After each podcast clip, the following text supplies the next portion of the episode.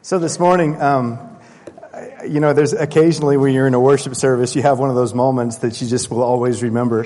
Um, I cannot tell you, like, I hope maybe you're there with me, how amazing it was to hear children crying out during church. And then when they dismissed them to children's Bible hour, I like, no, bring them. I, I, I think that's amazing. Um, and particularly the one moment where I heard a child cry out the word atonement. And I was like, are you serious? And so I wanted to stop and, and I want to, I just want to say thank you um, to our Bible teachers. Uh,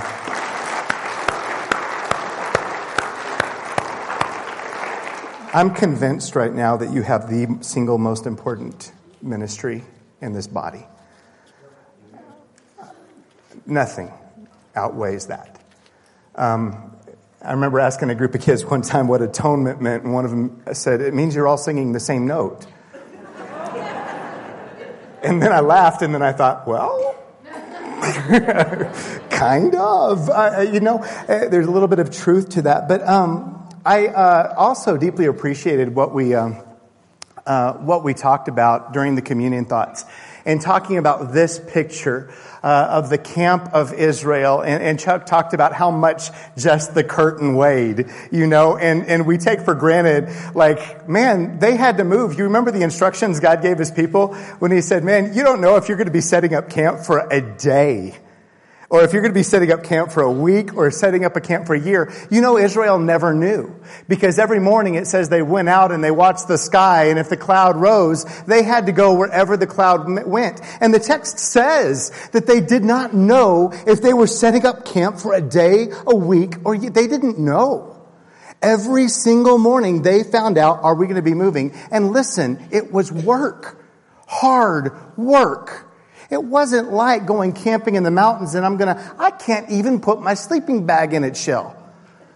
These guys had to move camp, this massive camp frequently. And so responsibilities were given. I want to show you a few of these. Right here, the, um, the Merarites. Now I know I, I don't want to lose you here, so I'm not going to spend too much time, but this is really cool. The Merarites had a responsibility. Now these four camps all represents the, the descendants of Levi. Um, and so before I even get into their responsibilities here, which has everything to do with Psalm 84, before I get into their responsibilities, I want to bring us back to the close of Exodus, where Moses is begging God, if you don't go with us, don't send us out from this place. We need your presence. And of all nations in the world, this small nation Israel that has no home. They are blessed with the very presence of God. In the book of Leviticus, that's what it's about. I will dwell among you. You will be my people and I will be your God. And the sacredness of God's presence among his people. You remember what he said? He said, man, I'm not sure I can go with you because if I go with you, you understand I, I am a consuming fire. And, and, and I am, my presence is holiness. And to dwell in my presence is holiness. And that is what we're introduced with in the book of Exodus. And so this camp represents here in the tabernacle, in the very middle, God has set his tent up amongst the children of Israel. Now, I will get ahead of myself for a second and say you are seeing a picture of Jesus. The Word became flesh and dwelt among us. There's even beauty to the fact that He surrounded Himself with the twelve. And all of this, that you are looking at a type, a shadow of what Jesus would become when the Word became flesh. But you have this image of God dwelling in the midst of His people. And then, if calling out, Dan, Asher, Naphtali, Judah, Issachar, Zebulun, Gad, Simeon, all these tribes to surround you, he selects one tribe, Levi, and you will be right in my holy presence. The Merarites, the Kohathites, the Gershonites, and then we're going to talk about Aaron and Moses and their family serving as priests. They are part of, this is going to be important, they are part of the Kohathites. So these are the same right here. But what I want you to pick up on is they were all given unique responsibilities. So the Merarites, remember the tabernacle's heavy. The Merarites were responsible for one task. They had to carry the poles and the bases and the framework of the tabernacle. Okay? That's what you remember about the Merarites. They carried the poles, basically. Um, J- Jason, we did this a lot when we broke down assignments on Trek. Who carries the poles? Who carries the tents? It's the exact same thing because the Gershonites are responsible for the tents. They're going to carry the skins. And let me tell you, if the if the if the um, veil weighed, what did you say, two tons? If the veil weighed two tons, talk about the seal skins and everything that covered the, all of it. This, it weighed a lot. And so they carried the skins, right? Then you have the Kohathites. Now the Kohathites, we've already talked about Israel, chosen from among the nations. The Levites, chosen from among the Israelites. Now, the Kohathites, chosen from among all of the Levites and you will be the ones that carry the sacred vessels of the Lord, the sacred furnishings. They are, guess what? The gatekeepers. They are responsible for keeping, holding the gates before the Lord. Now, from among the Kohathites, God chose Moses, Aaron, as priests before him. So, what happens when you're reading through the book of Numbers is really crazy. Because of all people, he chose Moses. Do you remember Moses' response when God chose him? No. Listen, when the text calls Moses the most humble of all men, I know that these are called the books of Moses. I'm going to tell you something. Moses did not write that. That is truly what people saw in him. That is not an arrogant, I'm more humble than any of you people. Um, this, this is how people viewed him and you see it in his life. Listen, call somebody else, man. I'm, I, am i am not, that's not me. Get somebody else to do it. And then when he finally has to do it, imagine being a leader. In just a couple of weeks, we're going to do a very, very short uh, mini series sort of on leadership. But imagine being a leader. You didn't even want the position. You didn't even want, no, man, you're not going to talk right now. Could you? Um, okay. You, you you, you, you don't even want that position. And all of a sudden, all the people start complaining, and you're like, God, I didn't even want this. And now they're going to complain about me. Well, how about this? And, and when you get to Numbers chapter 14, his own family, Miriam and Aaron, stand up against him. And they said, Man, listen, it's not just you. And they stand up against him. And that's where it says, Listen, I'm just trying to do what God tells me to do. I'm not trying to exalt myself above anybody.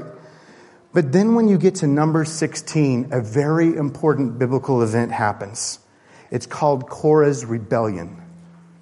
And this is when one of the Kohathites, that is of the family of Moses, they're in the same family. This is my cousin. One of my cousins steps up and he comes, in, comes at Moses with 250 men he rises up and he says, What on earth are you doing, leaving us as doorkeepers?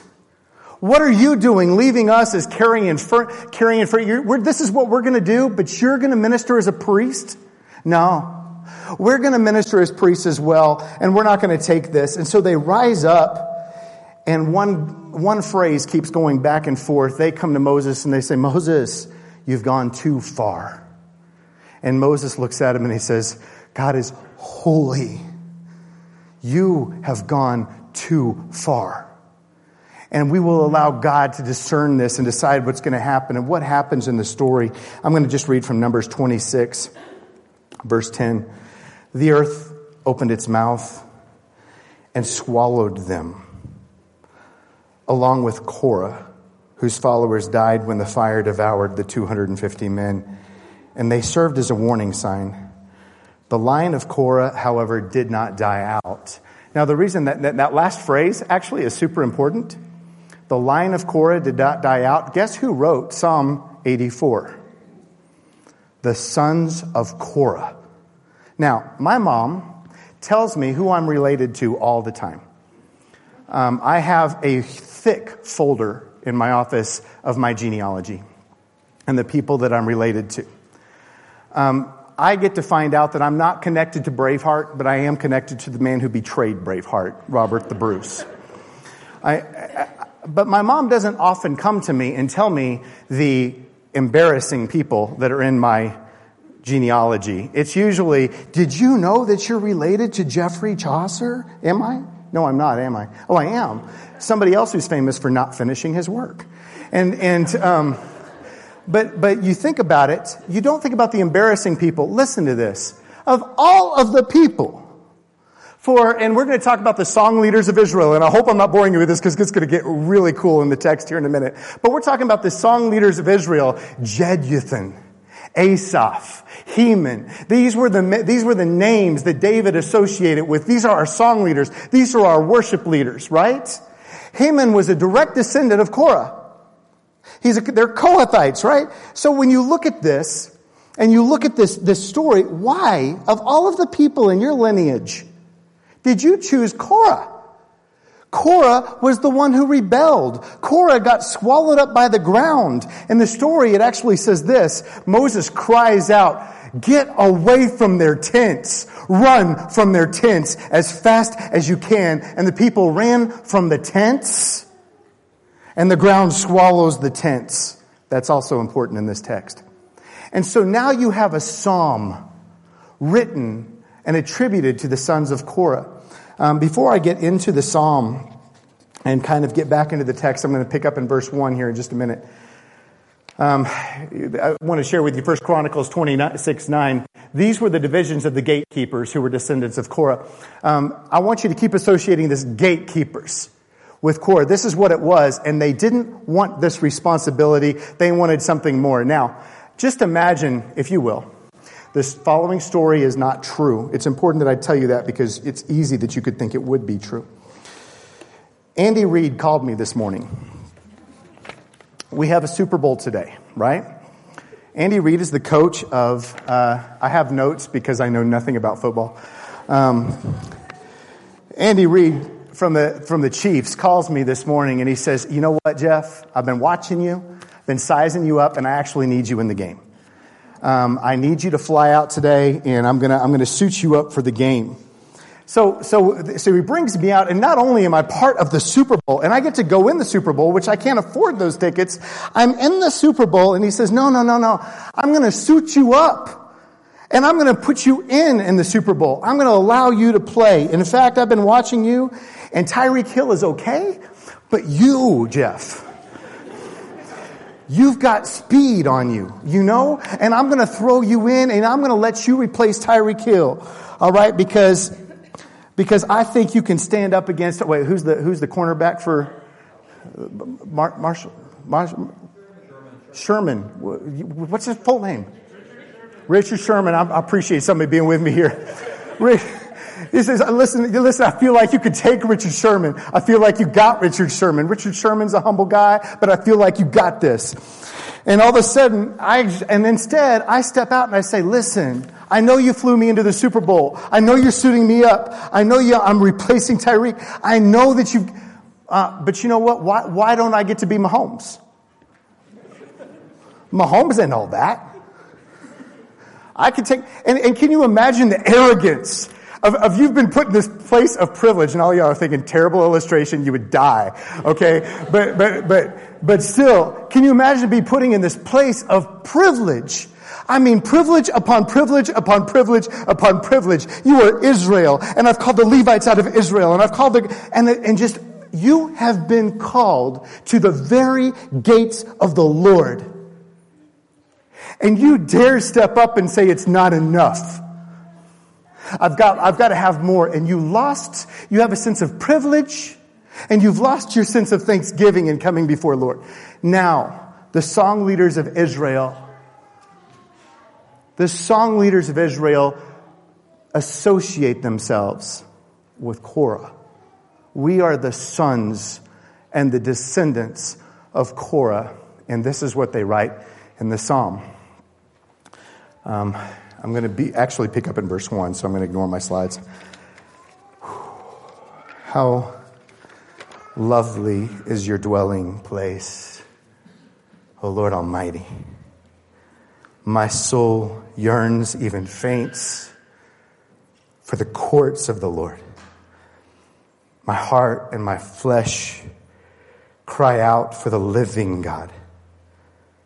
Even the sparrows found a home, the swallow a nest for herself, where she may have her young, a place near your altar, O Lord Almighty, my King and my God. Blessed are those who dwell in your house. Listen, those that have the privilege to stand at the gates. They are ever praising you. They have the privilege to live in constant worship before God. Blessed are those whose strength is in you. They've set their hearts on pilgrimage. As they pass through the valley of Baca, they make it a place of springs. The autumn rains also cover it with pools. Now, watch this. They go from strength to strength till each appears before God in Zion. What's beautiful about Psalm 84, before I keep reading here, what's beautiful about Psalm 84 is that we're looking at a picture of a journey, a pilgrimage to come before God in Zion, a pilgrimage that the Israelites would make three times a year. But it's also clear that it is something of an allegory. It is showing a picture of the Christian life or the life in God coming on a journey to approach God's throne. And, and, you, you look at life as pilgrimage that I, I, when I'm going through and let's just call it the valley of tears. That's what it means. When I'm going through that valley, it's not a place where you build houses. It's a place where you pitch tents. You don't call this place home. And when you look back on your life, this phrase, strength to strength, it's easy for me to look back on my life now and say, man, these were my valleys of Baca. These were those places where I was in desperate need and in tears and in pain. Those are those places, and it's easy to look back and see those, but how amazing to look back on your life and say, I'm going to, I'm going to identify my Ebenezer's. I'm going to identify those places that I, I Steve touched me so much in class this morning. Those places in my life where I did not have the strength to pray. But God carried me. And God spoke to me when I could not speak to Him. And God carried me when I could not walk. And God was my strength when I had nothing. And you look back on your life and you say, look how God has done that every step of the way from strength to strength. I will go until God meets me again next because he's done it all along the journey. It goes on and he says, Hear my prayer, O Lord God Almighty. Listen to me, O God of Jacob. Look with, upon our shield, O God. Look with favor on your anointed one. I'm going to come back to this phrase, our shield, next week. Look with favor on our anointed one. And then again, you see this word, Selah or Silah. This word, I know it, it's been interpreted over the years to mean rest, quiet, reflection. Most likely, the Hebrew doesn't mean that. It probably means cheer. The, the word literally means raise up. All right. And so the word, I, I, what I hear in my mind, you're free to your own imagination because this is all this is. As I just hear Israel, wah, cheer, celebrating God when you get to the Selahs. Better is one day in your courts than a thousand elsewhere. The sons of Korah write this. I would rather be a doorkeeper in the house of my God than dwell in the tents of the wicked. Now, not only do they acknowledge their role as doorkeepers, but how about the tents of the wicked? What happened to the tents of the wicked in the story of Korah? He said, Run for your life from the tents. I used to think this verse was saying, man, I'd rather just be a doorkeeper than live in luxury over in those tents. Man, if you if you're thinking about the story of Korah, that's not the situation. I'd rather be a doorkeeper than be dead. I, would rather be a doorkeeper than associate with the wicked that are going into death. I want to be a part of God's kingdom. And so you're seeing a message of thanksgiving. Um, my prayer, I want to do something with you guys. Um, my prayer for us is that we would have a clear vision of every good thing we have in Christ. Philemon, in Paul's letter to Philemon, he says something super powerful. I pray that, that, you would be more active in sharing your faith so that you may have a good understanding of every good thing we have in Christ.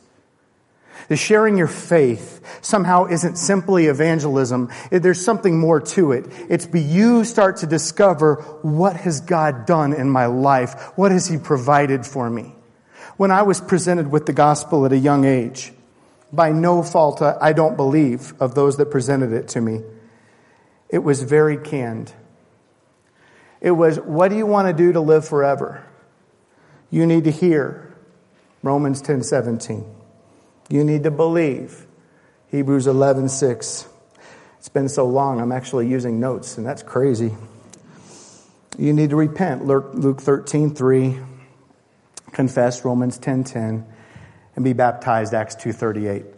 All of that is true. There was nothing that I was handed that was false. The problem is something was missing. It was canned. It was simply a step by step process. Baptism was just water. And if I get in the water, then I'm a Christian. And if I hear, and you know how we used to do these studies? I used to show the Jule Miller film strips in English and in Spanish, man. It used to do it. It would be like, we'd say, hey, you've heard, right? You've already heard, so you already get a check mark. So, hey, because you've heard that. And that's how we would do it, bring it.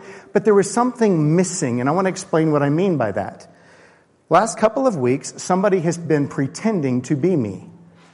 I don't know if you've ever had, had that happen in your life, maybe with a credit card, maybe with something else, where somebody stole your identity. Listen, I hate it when that happens with credit cards. It's happened probably to all of us.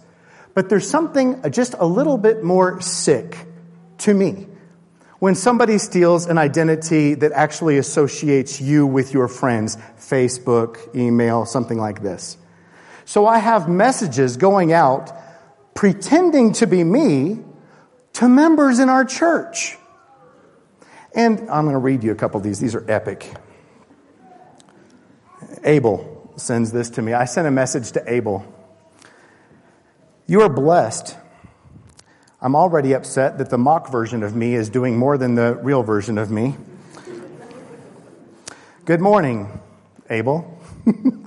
I believe this message mail gets you to as expected.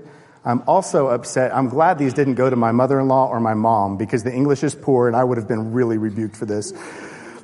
This is a pressing need of your help. I will be of appreciation. This message is, acknowledged. Well, I was already like, well, I, I, nobody can read this. I'm, surely they don't think, surely Abel doesn't think that's from me. But then it signs with actually, somehow he has a signature on the email that's very similar to my, my signature.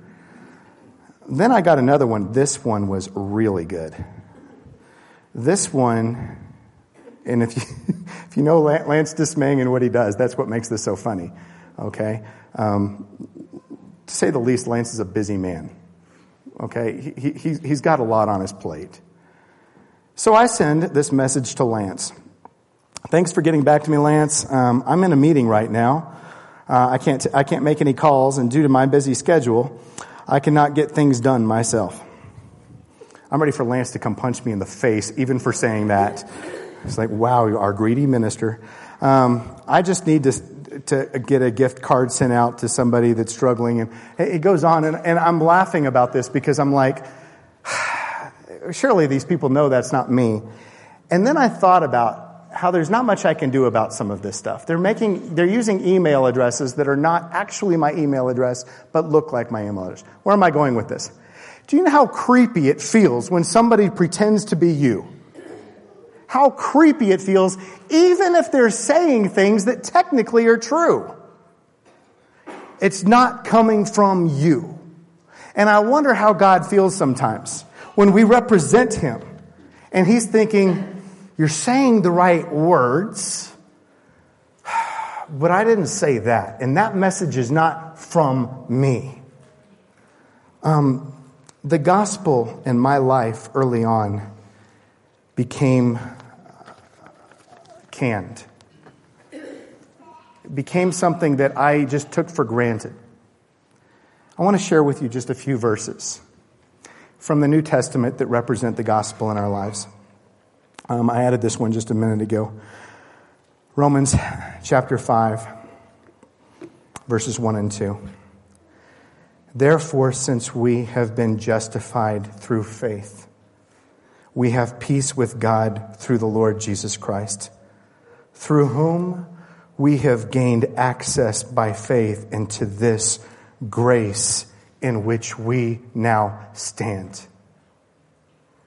She's standing in the grace of a God who has selected, forgiven. God made him who had no sin to become sin on our behalf so that in him we might become the righteousness of God. God shows his love for us, and in this, this is Romans 5 again, that while we were still sinners, Christ died for us.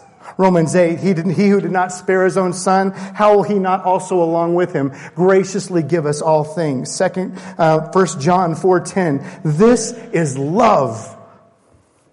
Not that we loved God, but that he loved us and sent his son to die for us as a sacrifice for our sins. I look at the sons of Korah and what they came out of and how it just became routine. They lost thanksgiving and gratitude for where they'd been given. And this morning I was thinking about this message, and by coincidence, I saw people coming to the door, and I had to grab the door to our church and just stand outside and hold the door for some people. And I thought, how ironic, I'm talking about being a doorkeeper today. And then I saw something that I wouldn't have seen otherwise. I said, oh wow, that's kind of neat standing here watching the joy on people's faces as they walk through the door. And I thought about what it was to be a gatekeeper in Israel. We're not talking about gatekeepers of doors of palaces. We're talking about gatekeepers of the tabernacle, right? People have come on long journeys thinking the thoughts of Psalm 84, on this long journey, the sacred journey to come and appear before God, and I get to stand at the door and watch as they walk in before God's presence. It's a sacred and holy responsibility. We are called to be gatekeepers. When I speak about a, a plan of salvation that I grew up with hear, believe, repent, confess, be baptized I don't speak about it with disdain. That's sacred stuff but we treat it as not sacred when we just turn it into a quick list. The very fact that I have been blessed in my life to hear the word of the Lord, that I grew up in a house that had Bibles in it, that's sacred. The fact that by God's grace, He turned me from a non believer into somebody who actually believes this stuff. Repentance is a word too sacred. Repentance is a lifestyle. And the ability for God, by His grace, to tell us things don't have to remain as they are. By my grace, you can change. Confession, wow. To be able to confess Jesus is Lord. Baptism. Some silly, maybe symbolic church act, or the sacred grace of God. Baptism is not simply the removal of dirt from the flesh. It is the appeal to God for a clean conscience and it saves us by the resurrection of Jesus Christ. This is sacred. I will close. I'm sorry for going a little long. But I pray that this spirit would be in us. Simply, God, make me a doorkeeper. God, if you just call me to do whatever work you call me to do in this church. And I'm going to close with a prayer of thanksgiving for our teachers because you are gatekeepers. Your role is unseen. Very few people, including myself, could list out who's teaching classes right now. But you're carrying on a ministry that is sacred before God. And I want to ask God's blessing over you. And while I'm on that theme, and this is just kind of a shameless plug, if you desire to work in this church as a teacher, I pray that you would not feel burdened. I pray no one would feel burdened if you are asked to serve as a teacher. It's not always the right time, and I understand that. But look at that as a sacred responsibility before God. Father, I want to come before you and I want to ask your blessing on the homes of our teachers. Father, the children in here talking about your word and willing to cry out publicly. God, I ask you to bless those children, and I pray that by your word you would bless their lives. And I pray, God, that there would be no, um, no greater uh, responsibility that you, you, you put on the shoulders of our leaders and on this body than giving this gospel to the next generation, not simply in letter but heart and soul and mind and humility. I pray, God, that we would represent you well. It's in the name of Christ we pray. Amen. Let's stand and worship God.